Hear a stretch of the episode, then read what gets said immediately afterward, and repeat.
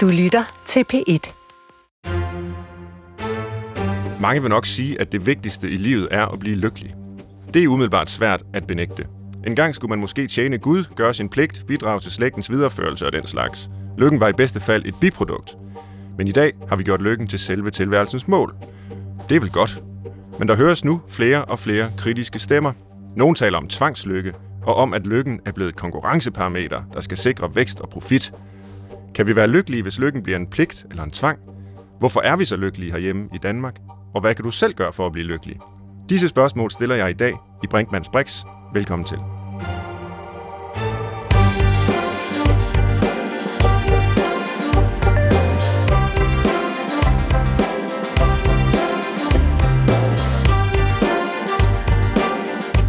Som professor i psykologi undersøger Svend Brinkmann, hvorfor vi mennesker handler, som vi gør.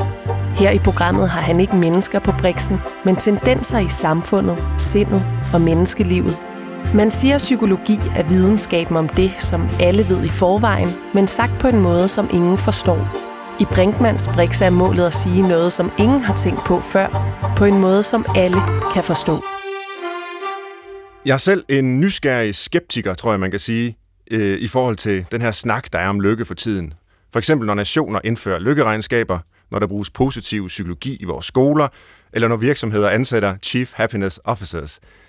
Og til at udfordre min skepsis i dag, der har jeg inviteret hele tre gæster ind i programmet. Søren Harnov Clausen, professor i filosofi på Syddansk Universitet. Du har lige udgivet en bog om lykken, der er skrevet til det enkelte menneske.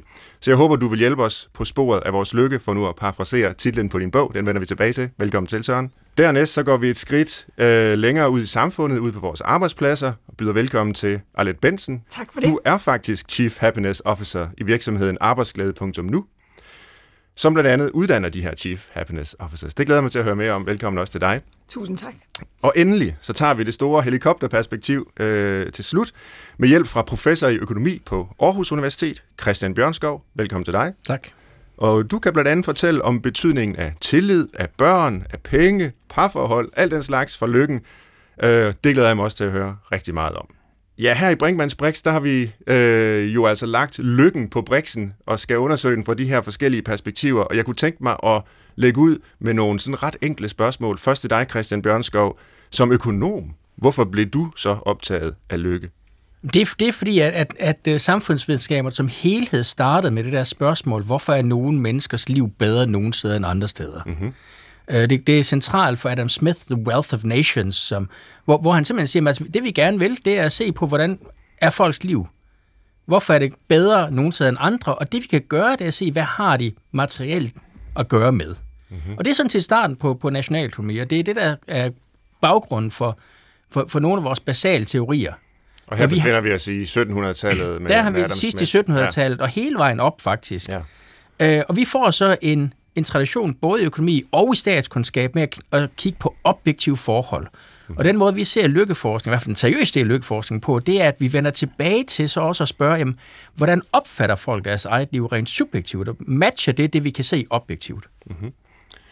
Meget spændende, det glæder mig til at vende tilbage til. Men for nu at tage et andet perspektiv her, indledningsvis, øh, Søren Harnov Clausen, fra dit sådan, øh, filosofiske perspektiv, hvor du har arbejdet med lykke selv, øh, har det egentlig påvirket dig? Øh, er du selv blevet mere lykkelig af at have skrevet en bog om lykken? Jeg tror faktisk, jeg er blevet en anelse mere lykkelig. Altså nu har jeg jo skrevet en bog, som ikke er rent filosofisk, og ikke mm. helt abstrakt, men som faktisk handler en del om, hvad man praktisk kan gøre. Det har da nok hjulpet mig lidt øh, hen ad vejen.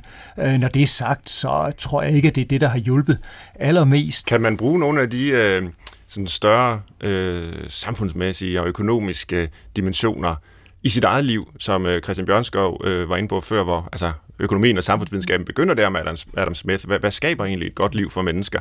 Kan man bruge det til noget, også som et enkelt menneske? Eller er det efter din mening noget, der ligesom handler om noget andet? Altså det handler mere om, om et samfund som helhed?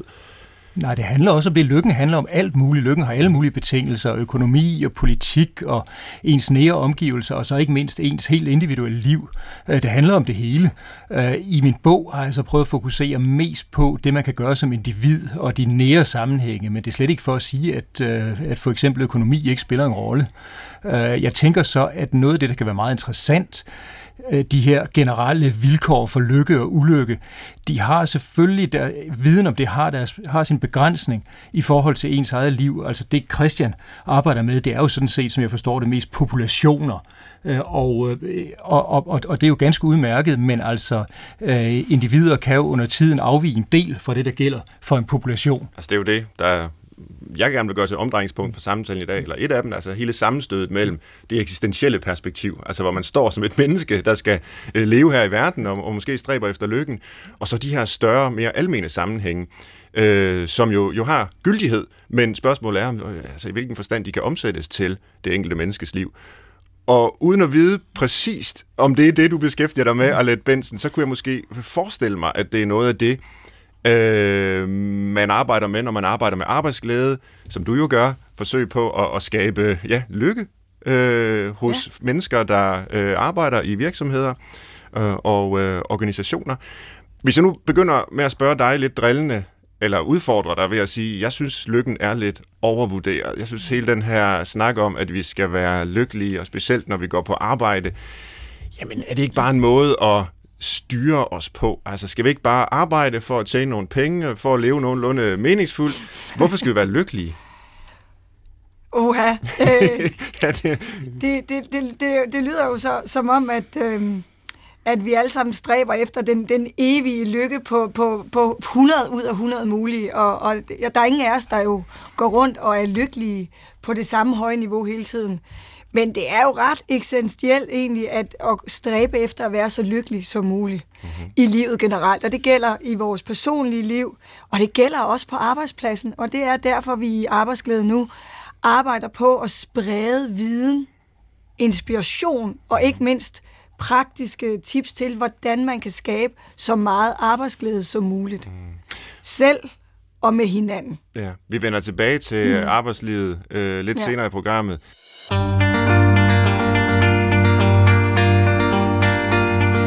Lytter til Brinkmans Brix, hvor vi i dag har lagt øh, fænomenet og begrebet lykken på Brixen. Øh, og det kan jo næsten ikke blive øh, mere grundlæggende, mere øh, eksistentielt for mennesker. Øh, og, og vi begynder undersøgelsen af lykken her hos det enkelte menneske. Og det har du jo, Søren øh, Harnor Clausen, beskæftiget dig indgående med rent filosofisk. Jeg har nævnt den her bog på sporet af din lykke, Guide øh, til det gode liv, som du har udgivet for nylig. Og på den ene side, så er det jo øh, som jeg forstår filosofihistorien, og vende tilbage til øh, filosofiens grundlæggende interesse for, hvad et godt liv er, og hvordan man opnår det. Men på den anden side, så er der jo ganske få filosofiprofessorer, øh, der i dag våger at skrive en decideret guide til det gode liv. Har du fundet opskriften, siden du våger det, altså at skrive en guide, en opskrift? Nej, og det siger jeg også klart i bogen. Jeg har ikke opskriften. Øh, man kan sige, jeg har måske sådan lidt opskriften på opskriften, altså øh, opskriften på det gode liv. Øh, den er jo nok individuel. Den må det enkelte øh, menneske nok finde. Altså en af de ting, jeg mener, det drejer sig om, når man beskæftiger sig med sådan noget som lykken, det er at gribe det realistisk og måske sådan lidt snusfornuftigt an, mm-hmm. øh, som øh, vi også allerede har snakket øh, lidt om, i hvert fald øh, implicit, så er der en tendens til at forstå noget alt for fantastisk og voldsomt og specielt ved lykken. Og når der er så meget lykkeskepsis, som du har talt om, mm. så skyldes det, øh, så vidt jeg kan se, at der er de der øh, forkerte forestillinger om, at lykken det er en evig eufori eller en øh, optimal supertilstand, eller hvad ved jeg. Og det er klart, at hvis man forstår lykken sådan, så er det meget problematisk at øh, sige, at folk de skal søge den. Men øh, for mig at se lykke noget meget mere jordnært, øh, og derfor også noget, som man kan og skal behandle på en snusfornuftig, praktisk måde. Ja, altså din bog er jo, øh, som en hver god øh, filosofibog, fuld af distinktioner og begrebslige øh, diskussioner, og hver gang man nævner et begreb, og specielt når det er så stort og komplekst som lykke, jamen så åbner det jo op for sådan et, et væld af, af kompleksitet. Ja. Og, og det er vel rimeligt at sige, at der er sådan to hovedspor, som du også øh, er inde på i bogen, i øh, kan man sige, lykke forskningens historie, i, i, i lykkefilosofiens historie. Sådan et øh, hedonistisk spor, siger man samtidig, hvor, hvor lykken defineres som en altså, subjektiv sindstilstand, mm. øh, og hvor det måske handler meget om at gå og, og være glad i lovet hele tiden. Og så et andet spor, som nogen kalder eudaimonistisk, som er mere kan man sige, lykken som en form, livet kan tage, et blomstrende liv, et vellykket liv, øh, taler nogen om. Øh, hvordan ser du selv øh, på, på lykkebegrebet? Hvilket spor befinder du dig i, eller hvis du overhovedet accepterer den øh, opdeling der? Ja, det gør jeg nemlig ikke helt. Jeg synes Nej. igen, du rider klichéerne lidt, ja. men nu er det jo ikke bare dig, der gør det. Altså, du, du, du har en vis tradition at støtte dig til, fordi den opdeling, du, du laver, den er jo velkendt, men, men jeg vil også her placere mig midt imellem, øh, sådan på den gyldne middelvej. Ikke? Altså, øh, hedonisme, ja, øh, ret forstået, altså gode oplevelser, spiller en rigtig stor rolle øh, for folks livskvalitet. Og de har fået en urimelig, god, øh, en, en urimelig dårlig presse øh, fra mange sider.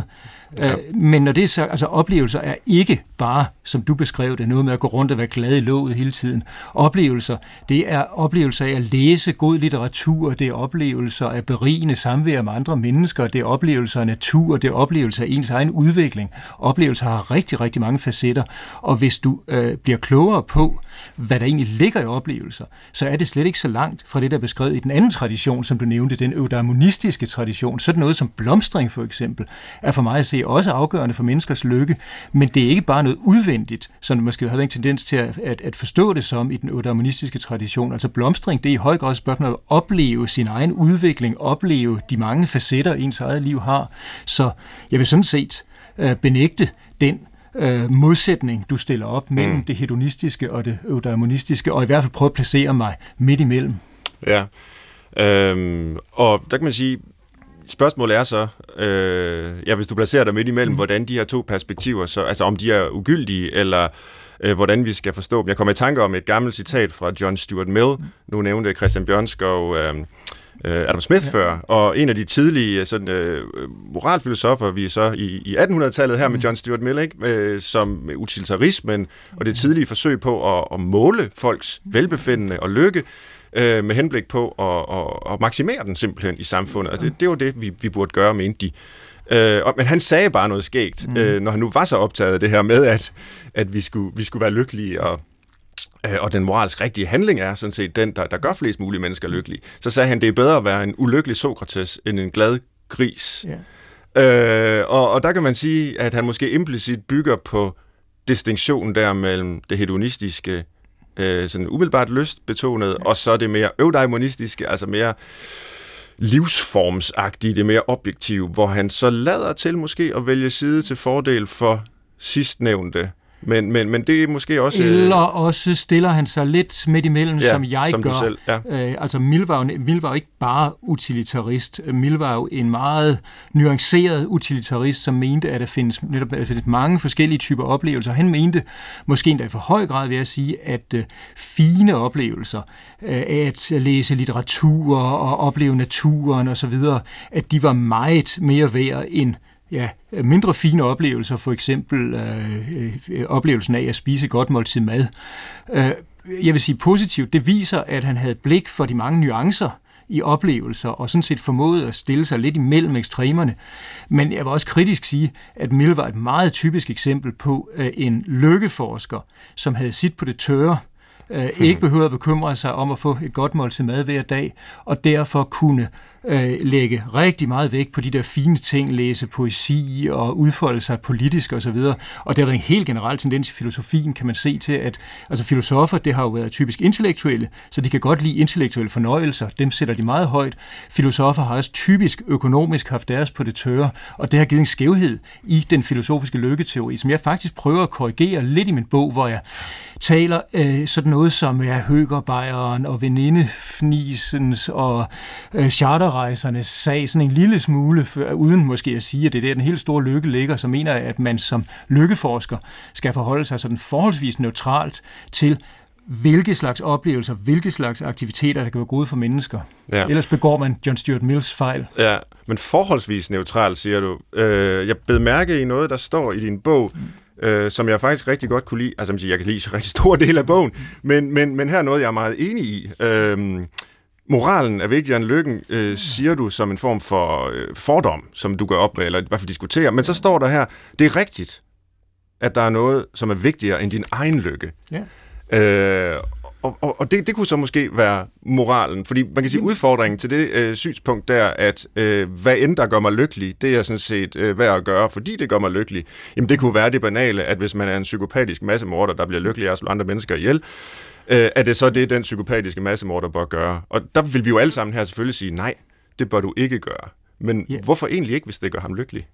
Jamen, det er jo fordi, der er andre hensyn. ja. øh, og, altså, altså, øh, det moralske hensyn øh, vejer tungest, vil jeg sige. Men hvis du har læst lidt videre, og det gætter på, at du har mm-hmm. i bogen, så vil du også se, at, at jeg, jeg prøver jo så også at vise, at de her andre hensyn, det vi kalder moral, også har med lykke at gøre. Netop, altså, problemet med massemorderen er jo sådan, at han gør en masse skade, og nu, nu kan man sige, at det er jo, det er jo næsten uh, upassende at tale om, at han mindsker andres lykke, ikke? fordi det er, jo øh, noget, noget, det er jo på en måde noget mere drastisk, han gør, men det er jo sådan set det, der er tale om. ikke. Altså stort set alle former for moralsk svigt har jo at gøre med, at det går ud over andres lykke.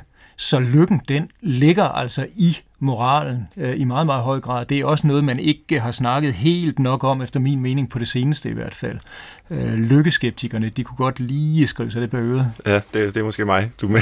det er blandt andet dig. Ja. det vender vi lige tilbage ja. til.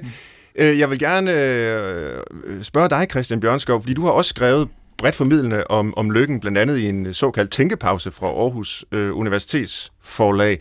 Mener du fra dit ståsted, at man kan formulere en guide, altså jævnfør, hvad, hvad Søren Harnov har, har sagt her, at filosofer har måske haft en tendens til at tage lidt for meget udgangspunkt i, hvad, hvad der gør dem selv lykkelige, og det er sådan de fine og glæder her i livet, måske øh, litteratur og, og kunst øh, øh og, og den slags. Øh, hvordan, hvordan går en økonom som du til lykken? Altså, jeg, jeg tror, at Søren har meget ret i, at, at, at, at filosofer ofte har haft en idé om, at, at det, det, som de lægger vægt på, det er noget, som andre mennesker også lægger vægt på, eller andre mennesker burde lægge vægt på. Og så, så har de simpelthen ignoreret, at, at der er smagsforskelle og præferenceforskelle. Det er noget af det, vi ser.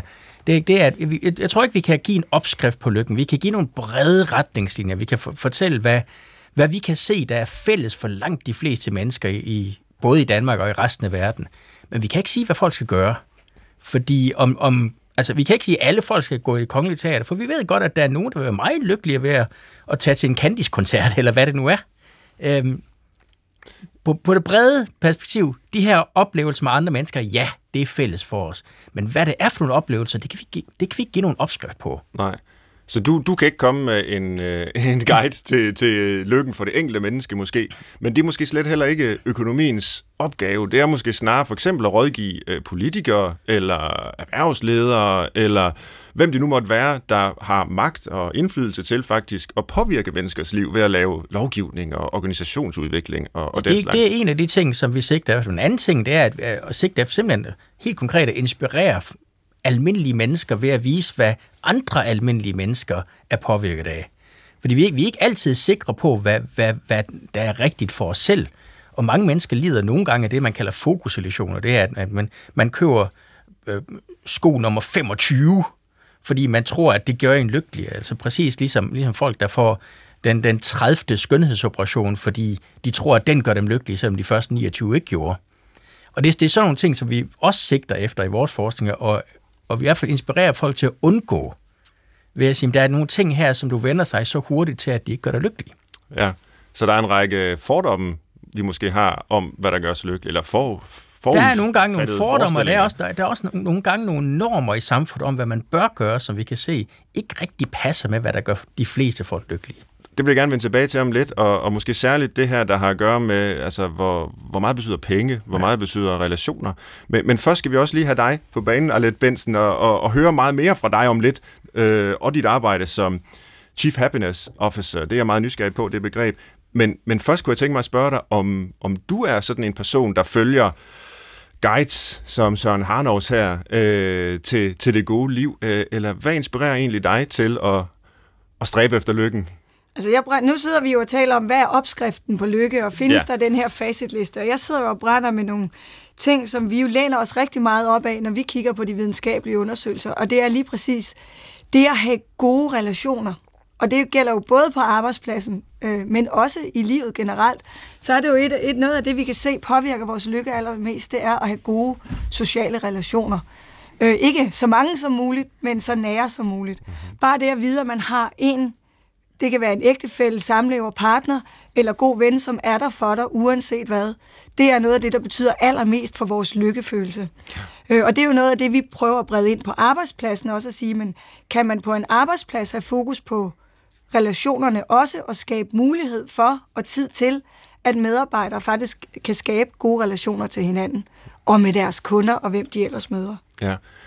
Men vil der ikke der være en forskel på at sige, at det at have gode relationer, specielt nære øh, gode relationer, mm. faktisk gør en lykkelig, og så at sige, at vi skal opsøge gode relationer, eller blive ved de gode relationer, vi har, fordi det gør os lykkelige. Altså det, jeg spørger om, det er, om vi bør betragte lykken som et glædeligt biprodukt ved de øh, aktiviteter og meningsfulde sammenhænge, vi indgår i, eller om vi skal gøre selve lykken til målet for at indgå i de sammenhænge. Jeg ved ikke, om, om, om, om du ser forskellen. Altså, jo, det gør er lykken et instrument? Jeg, Øh, jeg vil sige både og. Ja. For lykken, synes jeg jo, er- er et mål, og igen, altså så meget lykke som muligt, og, og rykke sig i fornuftige små skridt ad gangen. Mm. Øh, ofte er folk jo desværre... Øh, har de gode intentioner og sætter deres mål alt for højt, hvilket gør, at de får nogle fiaskoer. Men hvis man kan stille sig nogle, nogle øh, forholdsvis fornuftige øh, mål, som, som er, er opnåelige, så man kan tage sådan baby steps lidt ad, gangen og, og flytte sig, lad os sige bare 1% ad gangen, så tror jeg meget i, at, det er, at der kan det også være et værktøj i den rejse, du har. Altså at bruge det at skabe mere glæde for dig selv, gøre mere af det, der gør dig glad, gøre noget ved det, der går ud over din lykke, din glæde. Mm. Så både og, altså løse problemerne, gøre mere af det, der gør dig glad. Og det kan gælde i livet lige så vel som på arbejdspladsen. Lagt dig på Brinkmanns Brix på P1. I dag handler det om lykken, og det gør vi fra tre forskellige perspektiver. Vi gør det fra et sådan øh, personligt, eksistentielt perspektiv, filosofisk perspektiv. Vi gør det fra et samfundsmæssigt perspektiv, og vi gør det fra et praktisk perspektiv. Øh, ikke mindst i øh, arbejdsmæssigt regi. Og, og til at hjælpe mig med det sidste, der har jeg øh, Arlette Benson i studiet, som er Chief Happiness Officer. Og Arlette, jeg har glædet mig rigtig meget til at spørge dig om, hvad det egentlig er for en rolle. Du smiler også helt, når du ja, siger det. synes, du, det er så skægt du bliver sige. faktisk lidt glad, Jeg når du siger min glad og titel. Det er lykkelig skønt. allerede. Så det, det virker. Men, men hvad er det? Hvad er en Chief Happiness Officer? Det, der er mit arbejde, det er egentlig at sprede glæde i organisationer så meget som muligt til så mange som muligt. Giv dem for det første den viden, vi har, den dokumenterede viden, vi har fra videnskaben. Giv dem noget inspiration, men mest af alt, hvordan kan man rent praktisk bruge den her videnskab? Hvad kan man gøre for at skabe mere arbejdsglæde for sig selv? Og det skal jeg ikke ind og være en del af deres virksomhed og gøre. Vores øh, vigtigste job er egentlig at gå ind og inspirere, så der er nogen ildsjæle i virksomheden, der enten bliver deres Chief Happiness Officer, man kan kalde det arbejdsglæde ambassadør, det er måske sådan lidt mere, hvad der ligger i vores danske natur. Chief Happiness Officer, det lyder så amerikansk og poppet. Og ja, det gør det også. Vi, vi ser det også lidt som øh, med et glimt i øjet, når vi har valgt at tage de titler. I det hele taget, hvorfor skal vi have titler? Men det er jo en anden snak. Øh, men det der med, hvis man kan skabe nogle ildsjæle, nogle arbejdsglæde ambassadører, så ser vi, at det er der, det rykker rigtig meget. Men hvorfor skal vi egentlig være glade og lykkelige på arbejdet? Sådan helt basalt, hvad, hvad er formålet med det? Fordi når vi er glade på arbejdet, så trives vi bedre, vi er mere sunde, vi er mere lykkelige, ikke kun, i liv, øh, ikke kun på arbejdspladsen, men i livet generelt. Vi ved jo alle sammen, vi bruger langt den meste af vores vågning tid på jobbet. Så hvis vi hver dag går hjem og har haft en øvedag, og det har været trist, du har ikke været en del af fællesskabet, du har ikke følt, du har kunne gøre en forskel, øh, du har måske fået skæld ud af chefen, øh, kollegaerne lukker dig ude, jamen så påvirker det dig i en negativ retning, og der er ingen af os, der går og søger et liv, hvor vi er mere enten triste, deprimerede eller syge. For det er jo det, vi faktisk kan blive. Vi kan blive syge rent fysisk og psykologisk af ikke at have det godt. Mm. Så naturligvis skal vi søge lykken, og ikke det modsatte. Ja, der var, jo- er der vel nogen, der vil sige, øh, jeg hører måske til dem, i hvert fald i, i, i, i nogle af mine øjeblikke, øh, til dem, der vil sige, jamen det er jo bare definitorisk sandt, at vi søger lykken. Altså det, lykken er på en eller anden måde defineret som det, vi søger, hvad end vi så putter i det.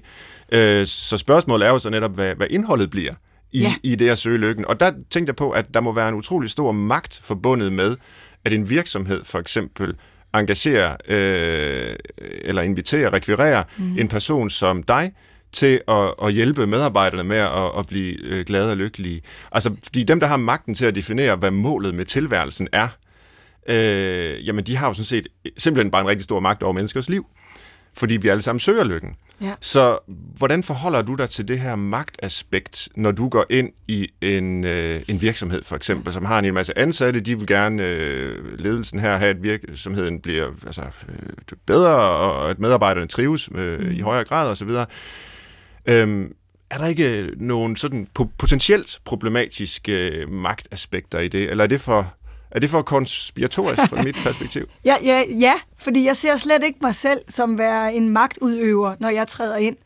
Noget af det dummeste, jeg kunne gøre, det var at sige til folk, nu skal I have mere arbejdsglæde. Det er vigtigt, både for jer og for arbejdspladsen, så I skal søge den. Jeg kunne aldrig drømme om at beordre folk til at være lykkelige. Og det, det giver heller ikke mening. Nej. Når du har lysten, øh, og der er, kan jeg jo så være med til at give forståelsen for, hvorfor jeg ser, at det kan være vigtigt for det enkelte individ, for øh, samarbejdet, og måske endda for virksomhedens resultater, for også at drive den dertil, for der er jo nogen, der vil have det for øje også. Men vi kan sige, at der er faktisk to fundamentale ting, de skal arbejde med, og det ene, det er resultater, og det andet er relationer. Relationerne kan ikke stå alene, men at gå på arbejde og sørge for, at man har gode relationer i, i, til de mennesker, du øh, er i daglig kontakt med, øh, på en måde, som er, virker for dig. For igen er vi alle sammen forskellige i måden, vi har skabt relationer på. Mm. Men du skal føle, at du går på arbejde, du har respekt for dine kollegaer, tillid til dem, og have følelsen af, at I løfter sammen. Det med resultaterne, der, det ser jeg også som en simpel medarbejder, ikke bare organisationen, for der har alle topledelser jo fokus på bundlinje og resultater, men som medarbejder går vi jo ikke på arbejde for at få arbejdsglæde. Og det er ikke en påstand, jeg har. Vi går på arbejde for at få lave, lov til at lave et godt stykke arbejde. Vi går ja. alle sammen på arbejde og vil skabe noget meningsfuldt. Og hvis vi kan se, at vores arbejde er meningsfuldt, at vi kan gøre en forskel for andre mennesker, og det kan være internt eller eksternt, det kan være for kollegaer, det kan være for kunder, patienter, for klimaet. Øh, hvis man kan mærke, at man skaber en forskel, at man, man skaber meningsfulde resultater, så er det også vigtigt. Så vi prøver at give inspiration til, hvordan kan I synliggøre alt det gode, I allerede gør, de resultater, der findes. Og det er ikke kun målbare resultater, det er også processer, altså de meningsfulde fremskridt mod et mål. Mm. For dem er der mange virksomheder, der glemmer. Men det, det var sjovt nok, fordi du sagde noget øh, lige før, som, altså, øh, som ligger meget i tråd med øh, lige præcis den skepsis, jeg har over for det, som, som nogen så kalder lykkeindustrien, nemlig ja. at vi går sådan set ikke på arbejde for at blive lykkelige, eller vi går ikke på arbejde for at opleve arbejdsglæde. Vi går på arbejde for at arbejde, altså for at lave et godt stykke arbejde. Ja, ligesom og det vi, gør os lykkelige. Ligesom vores øh, skoleelever jo sådan set ikke går i skole for at blive lykkelige, øh, eller for at opleve glæde, de går i skole for at lære noget, øh, og så videre, så videre, så videre. Så håber vi jo i hvert fald, at de øh, i det mindste ikke bliver ulykkelige af at gå i skole, og de må mm. gerne blive lykkelige. Vi håber, at folk, der går på arbejde, øh, ikke bliver ulykkelige af det, de må gerne blive lykkelige, men det er sådan set ikke, der er, det er ikke det, der er formålet med alle de her øh, forskellige aktiviteter, mennesker indgår i. Og, og, og det, det er jo sådan set en af de kritikker, øh, jeg synes øh, er væsentlige i forhold til, og du må undskylde, jeg kalder det lykkeindustrien. Øh, det er okay. men, men, men der er en bog, der hedder det, som jeg har taget med, The Happiness Industry, af en britisk sociolog, der hedder William Davis, med den noget kritiske undertitel, der hedder Hvordan regeringen og de store virksomheder solgte os velvære. How the Government and Big Business Sold Us Wellbeing. Og han gennemgår så alle de her, eller mange af de her tiltag, der er i, i, i, i tiden, som handler om øh, simpelthen at gøre os lykkelige. Og han ser det jo sådan lidt ud fra sådan en øh, 70'er-agtig ideologikritisk po- po- øh, position, som noget, der, der i virkeligheden bare skal bruges til at styre mennesker. Altså få mennesker til at gøre et eller andet, der måske i virkeligheden er imod deres virkelige interesser, fordi der er en gulerod, der hedder lykken, som bliver hængt op øh, foran dem. Og nu, nu siger du øh, selv noget, synes jeg, mm. som øh, er, er ganske meget i tråd med, med, med hans kritik der, at vi på en eller anden måde kommer til at vende tingene om, frem for at sige, at lykken er et, et, et lykkeligt biprodukt af vores meningsfulde aktiviteter, så kommer vi til at gøre den til selve øh, formålet med de meningsfulde aktiviteter. Øh, og det, det, det synes jeg bare er, er, er skægt. Men det kan være, nu Søren øh, Harnov her, øh, filosofen, han sidder og, og ryster på hovedet af det, jeg siger, så jeg synes mm. måske vi lige, vi skal have, have filosofien på banen. Ja, jeg er nemlig ikke helt enig. Altså, jeg var langt hen ad vejen enig i det, og lidt så lige til det kom til at handle ret meget om mening, og mindre om lykke. Fordi jeg synes, det er en modsætning, som også stilles for skarpt op i dag, af blandt andet lykkekritikerne igen.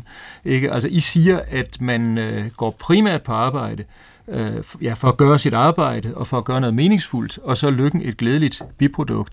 Nej, altså man går på arbejde, man går også i skole for at blive lykkelig. Det kan godt være, at lykken den ikke primært skal udfolde sig i skoletiden eller i arbejdstiden, men den skal da helt nok på den lidt længere bane øh, komme i ens liv. Ellers vil jeg egentlig nødig gå på arbejde, eller nødig øh, anbefale andre at gøre det. Øh, og jeg har lidt svært ved at se, hvad den der mening, øh, skulle være, hvis den ikke har noget med lykke at gøre. Så, øh, for jeg har også mine konspirationsteorier, og de øh, går vel nærmest ud på, at en arbejdsgiver kan måske nå rigtig langt ved at sige, at det her det er en meningsfuld opgave, og du skal mm. gøre noget for firmaet og for staten osv., og, og det lyder næsten, at man skal ud i rismarkerne og arbejde for en meget højere sag, som ikke giver en selv noget, som man i, i, en vis forstand ikke rigtig kan se meningen i. Og der synes jeg altså, det kan, der kan også kan være grund til at øh, løfte pegefingeren lidt og sige, hey, øh, den der højere mening, den er måske nogle gange lidt fantastisk, og, og, og, og som sagt også noget, der kan bruges til at styre og manipulere folk, og, øh, og der kunne det måske være meget klogt at besinde sig lidt på, hvad der egentlig er godt for en, igen i den der lidt mere jordnære forstand, hvad der, hvad der giver velvære og velbefindende i ens dagligdag, og, og, og ja, øh, så altså øh, lykke, jeg vil ikke sige lykkeindustrien, Øh, slår igen, men, øh, men lykke-teorien slår igen ja. i hvert fald mod al jeres snak om mening. Ja, ja men det, det er jo ja. interessant, ja. Ja, fordi jeg, jeg synes jo ikke, at, at de to nødvendigvis skal udelukke hinanden, fordi det er meget farligt tit at gøre tingene for lineære, synes jeg. Fordi det at, at føle, at man skaber mening, men på, på, det, på det personlige plan, det kan godt være, at virksomheden har nogle visioner om noget mening, de vil skabe, men det, det giver ikke dig mere lykke og mere arbejdsglæde. Men når du kan mærke, at du og det kan være ved din blotte tilstedeværelse, at du ved, fordi du får det at vide af dine kollegaer, at de er mere glade, når du er der, fordi de kan mærke, at du støtter dem, du hjælper dem, du er god til at give dem et skulderklap, når de har fortjent det. Så, så, så ja, mening er lykke, giver lykke, men, men mening for dig selv, altså din, din individuelle. Jeg, jeg ser det ikke som om, hvis du søger meningen, så kan du ikke være lykkelig.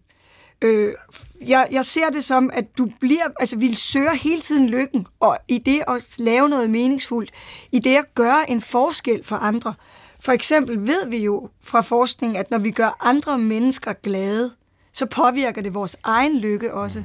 Så det er, det er det at gå ind og mærke, at vi kan gøre en forskel, det gør vi også for at blive lykkelige i livet generelt. Jeg siger, vi søger ikke, går ikke på arbejdsglæde, arbejde, undskyld, for at få arbejdsglæde.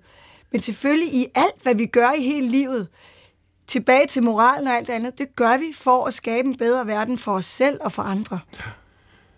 Jeg håber, at lytteren kan følge med her, fordi det, det er selvfølgelig en lille smule, øh, jeg havde sagt, øh, altså højt flyvende, men det er det også bare, når vi diskuterer mm. lykke og relationen til meningsbegrebet. Og for nu lige at, at måske give et eksempel, øh, der illustrerer, hvorfor jeg blandt andet har været optaget af forholdet mellem lykke og mening øh, så kan man sige, øh, at, at noget af den lykkeforskning, som eksempelvis økonomer øh, samtidig kommer med, øh, jamen det antyder, at vi måske faktisk ikke, øh, kan man sige, gennemsnitligt øh, på populationsniveau bliver lykkelige af at få børn. Altså mennesker, der ikke har børn, lader til at være lykkeligere end mennesker, der har børn. Ja. Og så kan man sige, hvis vi kun gik efter lykken, mål på den måde i hvert fald, øh, jamen så skulle vi ikke længere få børn. Øh, der vil de fleste, mig selv inklusive i hvert fald, nok øh, indvende, at ja, så er der enten noget galt med vores lykkebegreb, eller så er der mere til livet end ren lykke. Eksempelvis mening, hvor det jo for de fleste vil, vil, vil fremstå som ganske meningsfuldt at, at have børn og drage omsorg for dem. Ikke fordi jeg, jeg vil sige, at alle skal have børn, men også der har børn, selv hvis det gør os ulykkelige fra tid til anden, jamen, så er det jo ret meningsfuldt at, at, at have dem på en eller anden måde. Ikke? Øh, er det, Bjørn Skov, er det sådan en, en distinktion, du køber her? Jamen, jeg tror, jeg tror at øh, vi skal passe på med ikke at, at tale om lykken som det eneste, folk sigter efter. Folk sigter efter flere forskellige ting, og lykke er en af dem. Jeg tror også, vi skal, vi skal huske, at lykke øh, har vi lært over tid, faktisk er to forskellige ting. Vi bruger bare det samme ord om to helt forskellige fænomener. Altså, hvordan vi har det lige nu og her, som virkelig måske er mere vores humør og vores umiddelbare oplevelser, så hvordan vores hverdag er det. Mm. Øh, og, og, og det, nogle gange så, så, så skælder man filosofisk mellem eudomani, øh, eudomanisk lykke og de andre ting.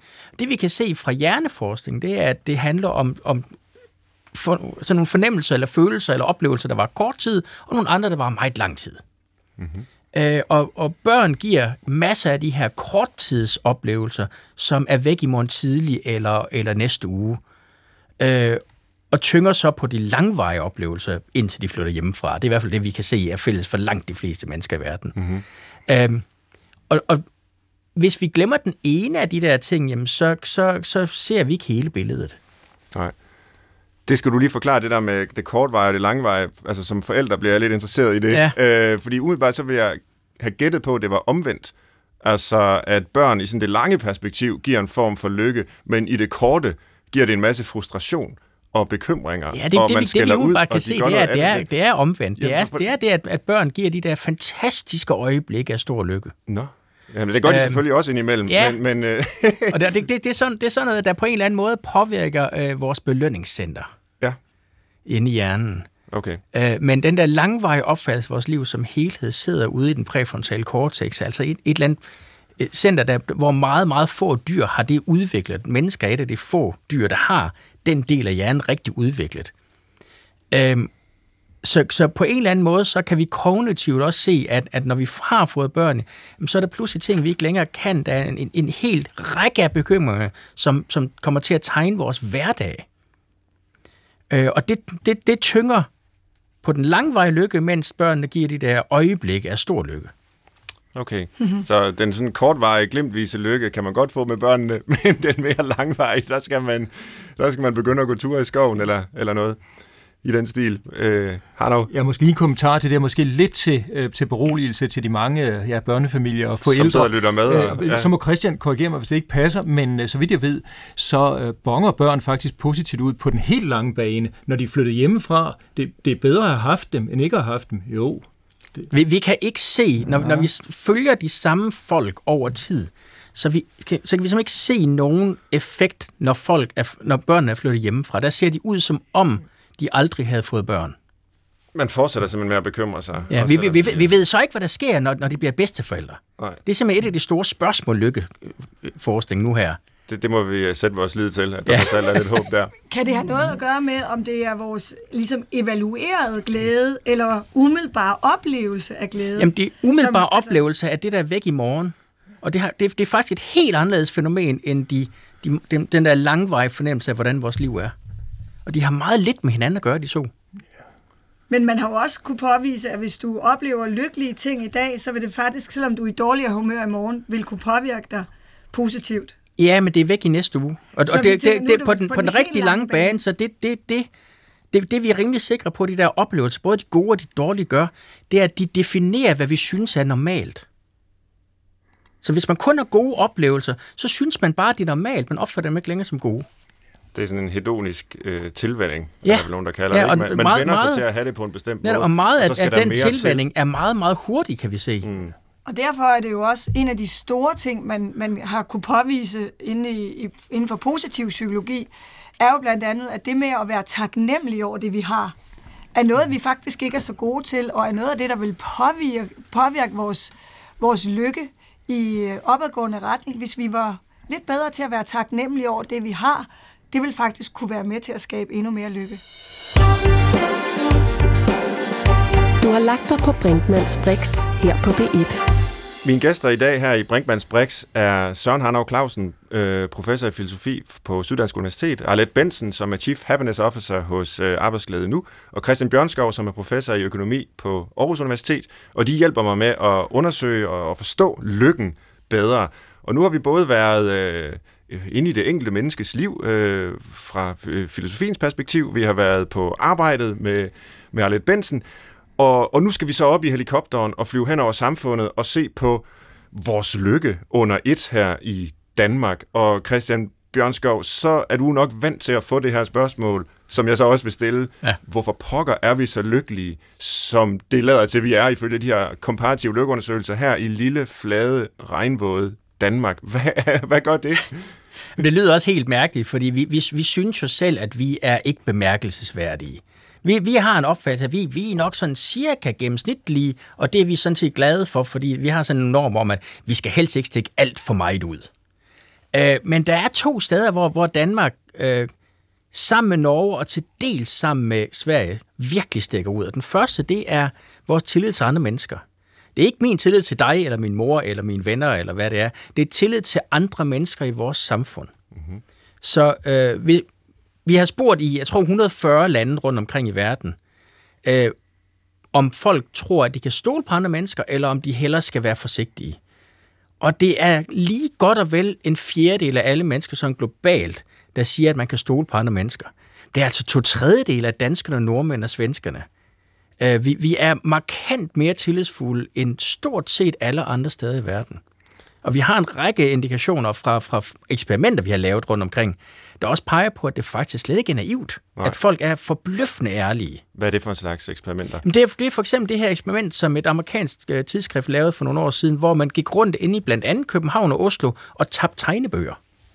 Og der var omkring 400-500 kroner, og der var, der var noget information med en adresse og hvem folk var osv. Og de havde gjort det samme i Manila, og de havde gjort det samme i Rio de Janeiro og Berlin osv. Men i, i København og Oslo, der kom alle de her tegnebøger tilbage til ejerne med, øh, med penge og det hele intakt. Hmm. Øh, og jeg tror, det var Sao Paulo, der forsvandt de alle sammen.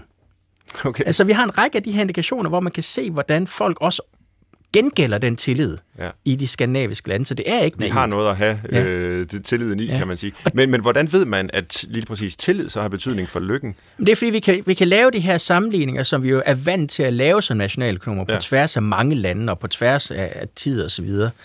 Øh, og, og der er den, den her tillid altså bare en af de bedste forklaringer, sammen med de der mere mere indlysende med, at vi, vi er et demokrati, vi er et rigt land, vi har også et af verdens øh, i internationale samlinger bedste retsvæsener. Det betyder også noget. Ja.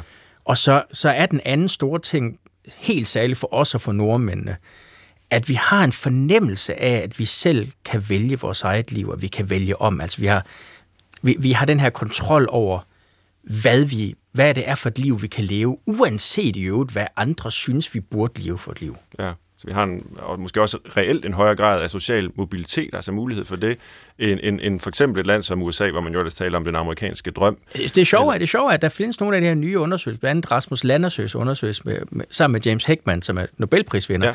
hvor man faktisk viser, at Danmark og USA har cirka samme social mobilitet. Aha. Men det, det, det er sandsynligvis ikke noget, der, der, som vi sådan personligt tager nær så alvorligt i Danmark heller.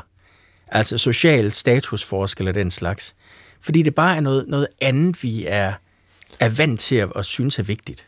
Men kunne det være fordi, øh, at de sociale statusforskelle simpelthen ikke er så store i Danmark, og så er der ikke så stor grund øh, til at, at tage dem alvorligt? Og det, nu bliver det selvfølgelig mere, kan man sige, spædet Øh, men jeg kunne godt tænke mig også at rykke spørgsmålet ja. et, et, et trin tilbage. Altså, hvis tilliden har betydning for lykken, hvad har så betydning for tilliden?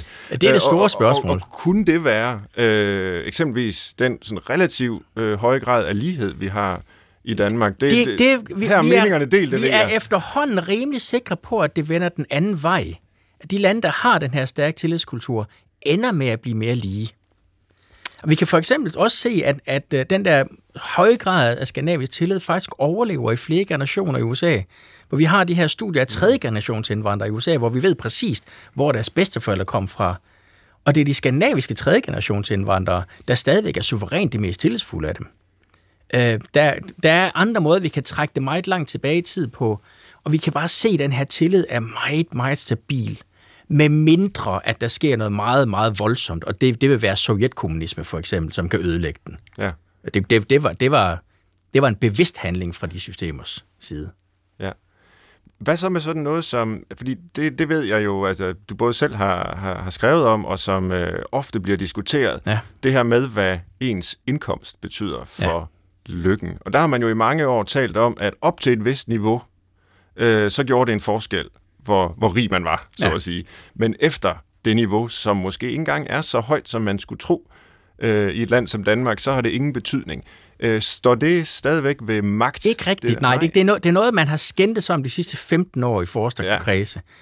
Ja. Øhm, men vi er også igen rimelig sikre på nu, at, at, at det fortsat altså bare opad. Det er en proces, der går meget langsomt. Så rigtig meget af det, som, som økonomien gør, det er noget, vi i sidste ende vender os til. Fordi vi, vi sætter simpelthen højere standard for vores liv, og vi bliver, vi, vi, vores opfattelse af, hvad der er et normalt økonomisk velbefindende, det rykker bare opad i takt med, at vi bliver rigere.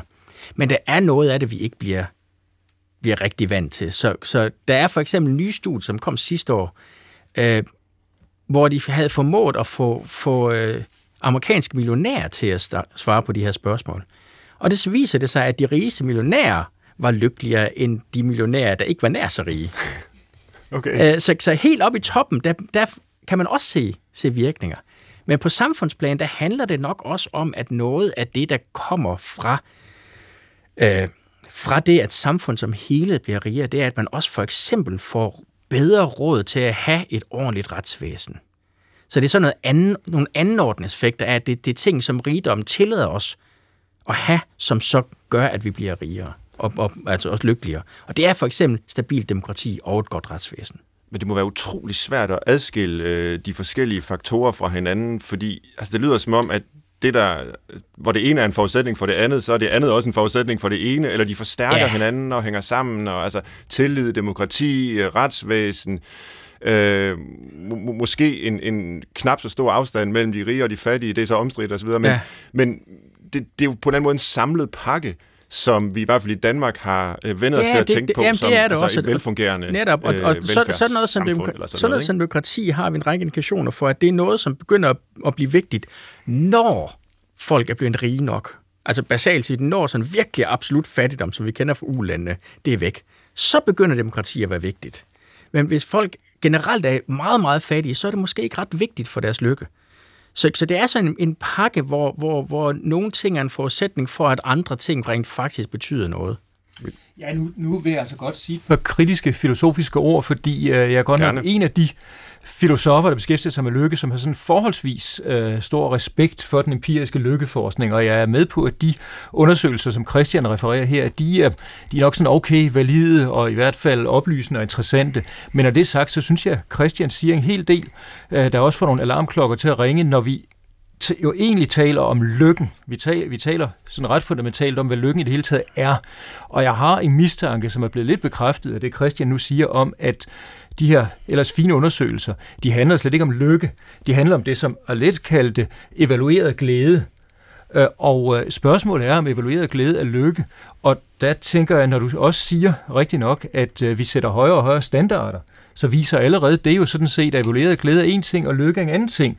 Øh, du kan sådan set være ganske okay lykkelig, og så sætte nogle urealistiske eller urimelig høje standarder. Du kan se dig om i dit samfund, og se, at måske andre har endnu mere end dig selv, og så kan du vurdere din egen glæde, glæde til at være lavere, end den er, og du kan gøre det den anden vej rundt, og det skal vi i den grad tage højde for.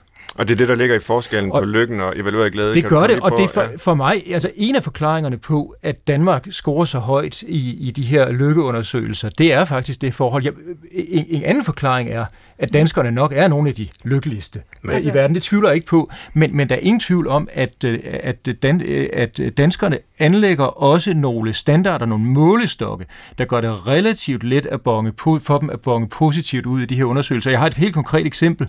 Øh, jeg bor faktisk lige syd for grænsen i Tyskland, og Tyskland, øh, øh, som er et meget, meget velstående, velfungerende samfund, men måske lidt dårligere tal for tillid, det medgiver jeg gerne, men ellers ret gode tal på mange parametre.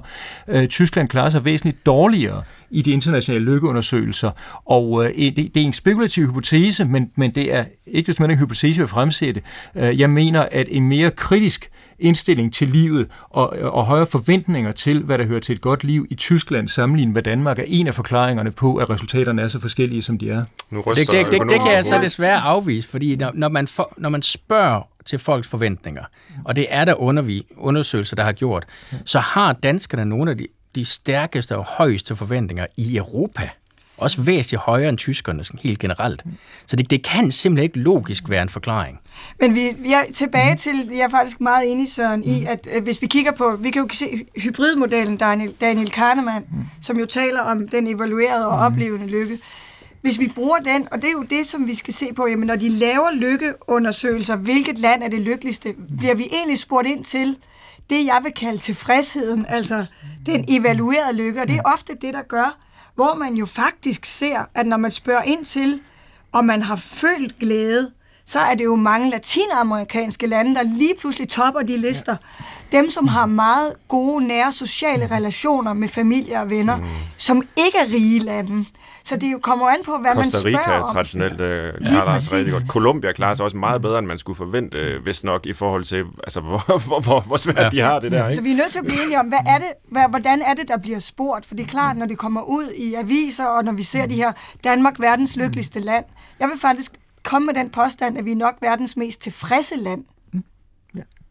Hvad siger Jamen, det, det, Skov? det, det er sådan, altså, vi, vi kan, når vi prøver at se de her, den her langvarige oplevelse af lykke, eller tilfredshed, eller hvad det er, hvad, hvad vi nu spørger om, jamen, så kan vi spørge på de der forskellige måder. Vi får fuldstændig samme svar, og vi spørger om lykke, eller tilfredshed, eller, eller hvad det er.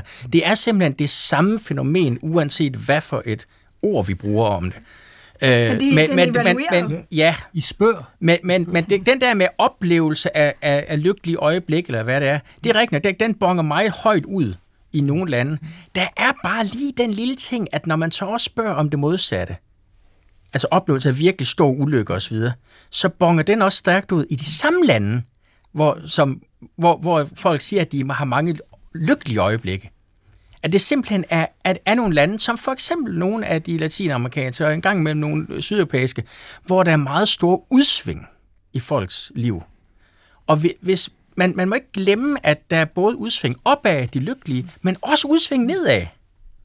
Og, de, og der er der en tendens til, at, at der måske er mindre udsving herop, eller som vi helt særligt fra finske og estiske studier ved, at der bare er en social norm imod at sige og, og svare i ekstremer. Øh, Det, det ved vi er ikke er et problem, når vi kigger på de her tilfredsheds- og lykke øh, spørgsmål. Men når vi prøver at måle de andre ting, så fanger vi sådan nogle kulturelle normer. Du lytter til Brinkmanns Brix på P1. Der er sådan et fast element, et fast punkt i programmet her, som vi kalder listen. Og øh, jeg ved ikke, om I vil våge jer med øh, ud i øh, forsøget på at, at, at lave en liste med tre ting, som, øh, som lyttere kan gøre for at blive mere lykkelige. Nu er I jo tre gæster i dag, så vi kan jo høre først, om I har en ting hver. Ej, jeg troede, vi fik tre hver. Ja, men lad, lad, det kan jo være, der er et overlap. Øh, men, men Arlette, kan vi starte med dig? Jamen, jeg, jeg synes jo, jeg så skal holde mig som den praktiker, jeg er, og sige, hvad kan man, øh, Nu skriver jeg ned her med kuglepinden. hvad kan man gøre for at skabe mere arbejdsglæde? Og øh, meget simpelt. Sig godmorgen til dine kollegaer. Sørg for at Det er i starte hvert fald konkret. Det er meget konkret og meget simpelt, og det koster ikke nogen penge. Øh, det der med at få skabt gode relationer fra starten af dagen. I løbet af dagen sørg for at give noget feedback, noget positiv feedback, noget ros og anerkendelse til dine ko- kollegaer. Og det går faktisk ind både og påvirker, at man synliggør, at vi gør et godt stykke arbejde. Vi bliver stolte af det, vi laver, men det skaber også en relation. Og den tredje og sidste ting, som også er forholdsvis simpelt og heller ikke koster nogen penge, uventet venlighed. Gør noget godt, rart, overraskende, med streg under overraskende. Og folk bliver ikke mistroiske, hvis øh, andre pludselig er uventet venlige over for dem. Så jeg, hvad, der må stikke noget under. Ja, hvad er vil du ude på? Ja, netop. Hvis du aldrig har gjort det før, skal du måske starte stille Man og skal roligt. ja, bygge det langsomt op, og Ja. sådan blive et øh, almindeligt venligt menneske. Nu har jeg så skrevet ja, uventet venlighed, og jeg har skrevet øh, skab gode relationer. Jeg tillader mig ligesom at, at, at, at, Og almen, almen gøre det der med at, Ja. ja. at, at sige godmorgen og, og være venlig over for andre. Øh, Og det gælder så vel også, selvom det er mennesker, man dybest set ikke rigtig bryder sig om, eller hvad. Altså skal man alligevel skabe gode relationer til dem. Ja, Ja, men det er moralske men grunde, respektfulde relationer. Ja, det er godt. Men øh, vi, vi kan jo godt øh, måske have fire eller fem punkter på nu. Øh, der er så mange gæster i studiet, men, men det kan være, øh, Søren Harnov Clausen, du vil øh, byde ind. Jamen, jeg tager en klassiker, så og det er jo ikke mig selv, der har fundet på den. Kend dig selv, sagde de gamle grækere, og det synes jeg faktisk stadigvæk er rigtig relevant, og der er nogen, der næsten har opfordret os til at lade være med at prøve at kende os, kende Kigger du på os mig? selv. Ja, jeg kigger blandt andet på dig. Øh, Jeg synes stadigvæk, det er en god idé at, prøve at blive klogere på sig selv, fordi øh, hvis man skal blive lykkelig, så skal man altså blive lidt klog på, hvem man er, hvad der er godt for en, hvad man kan, og måske er mindre god til. Og, og, og, det- det er jo måske den vigtigste læreproces i livet i det hele taget, at finde ud af, hvad man kan, og hvad der er godt for en. Men vi er nogen, der er simpelthen så kedsommelige, at det er, det er utroligt trist bare at lære sig selv at kende, Søren. Ja, det, ja det, det, det er trist, Jeg vil hellere men det kende så andre en, mennesker. Ja, okay, men, men, men det, det kan sgu være en, en nødvendig eller vigtig øh, erkendelsesproces alligevel. Hvis du nu øh, er så kedelig, så er det jo faktisk ret godt at vide, fordi vi har lige hørt, at øh, det er vigtigt med relationerne, ikke? og hvis du skal ud og skabe nogle relationer, så, er det, så er det selvfølgelig meget godt ikke at lade sig slå ud på forhånd af, at man er så kedelig, mm. øh, men, øh, som man måske er. Men det er måske meget godt at vide, at hvis man har en kedelig tilbøjelighed, så kunne man måske arbejde lidt med den. Det hjælper nok til at skabe nogle lidt bedre relationer. Ja, og godt. Den, den køber jeg. Den kommer på listen. Kend dig selv. Den harmonerer sådan set meget godt, det der med øh, at skabe gode relationer og kende de andre. Så, ja. så pilen peger begge veje der, kan mm. vi sige. Christian Bjørnskov, har du et bud? Jamen, altså, jeg vil egentlig godt reflektere, Søren, i det med at kende dig selv, for noget, noget af det, vi kan se, som er karakteristisk for alle de her lykkelige mennesker, som vi kan se øh, ud over verden, det, det er det, at man gør noget, at man tager initiativ i sit eget liv. Øh, hvis der er noget, man er utilfreds med, så skal man gøre noget ved det. Ja. Øh, det, det Adam Smith i sin bog allerede fra 1759 pegede faktisk på værdien af den lille utilfredshed. For det er noget af det, der gør, at vi en lille, gør en lille smule, prøver noget, og det gør livet en lille smule bedre. Og i den proces, der lærer vi jo altså også, hvad der virker for os. Uanset hvad andre folk synes burde virke for os. Nogle, nogle gange så kan man indse, at jeg er ligesom de andre, og andre gange ser, lærer man, jamen jeg er ikke ligesom de andre. Det er noget andet, som jeg er mere interesseret i, eller som virker for mig. Og det lærer man kun, hvis man rent faktisk tager initiativ. Ja, så nu har vi taget initiativ, kend dig selv, vis uventet venlighed, skab gode relationer. Jeg synes, det er en rigtig god liste. Hvis der er tid, så kunne vi måske også bare øh, nævne et enkelt eller to punkter for at, at punktere nogle øh, myter måske. Det, altså, det, den nye større bil eller det nye større hus, det vender du dig meget, meget hurtigt til. Ja. Det gør ikke noget på den lange bane. Vi vender os simpelthen til alt det, vi går og stræber efter og tror er lykken. Det viser sig hurtigt, det er det ikke alligevel. Så skal vi bare have en ny bil i stedet for. Ja, lidt mere filosofisk sagt måske det samme. Altså korttidslykken er måske lidt opreklameret i forhold til langtidslykken. Det er måske de punkter, hvor Christian og jeg også er ja. enige. Det er et glimrende sted at øh, slutte dagens udsendelse. Øh, vi ender med en form for, for enighed. Jeg vil frygte den dag, vi alle sammen bliver fuldstændig enige om, hvad, hvad lykken er. Det er vel kun i Nordkorea, de er det, og øh, der er de vel forhåbentlig det knap nok heller. Tak fordi I kom. Øh, Søren Harnov Clausen, Arlet Bensen og Christian Bjørnskov. Tak øh, til alle jer, der lyttede med derude. I er velkomne til at skrive en mail med ris og ros og kommentarer til Brinkmanns Brix i et ord, snabelag, øh, dr.dk. Victoria Tubano var som altid producer. Jeg håber, vi lyttes ved næste uge, samme tid, samme kanal. Tak for i dag.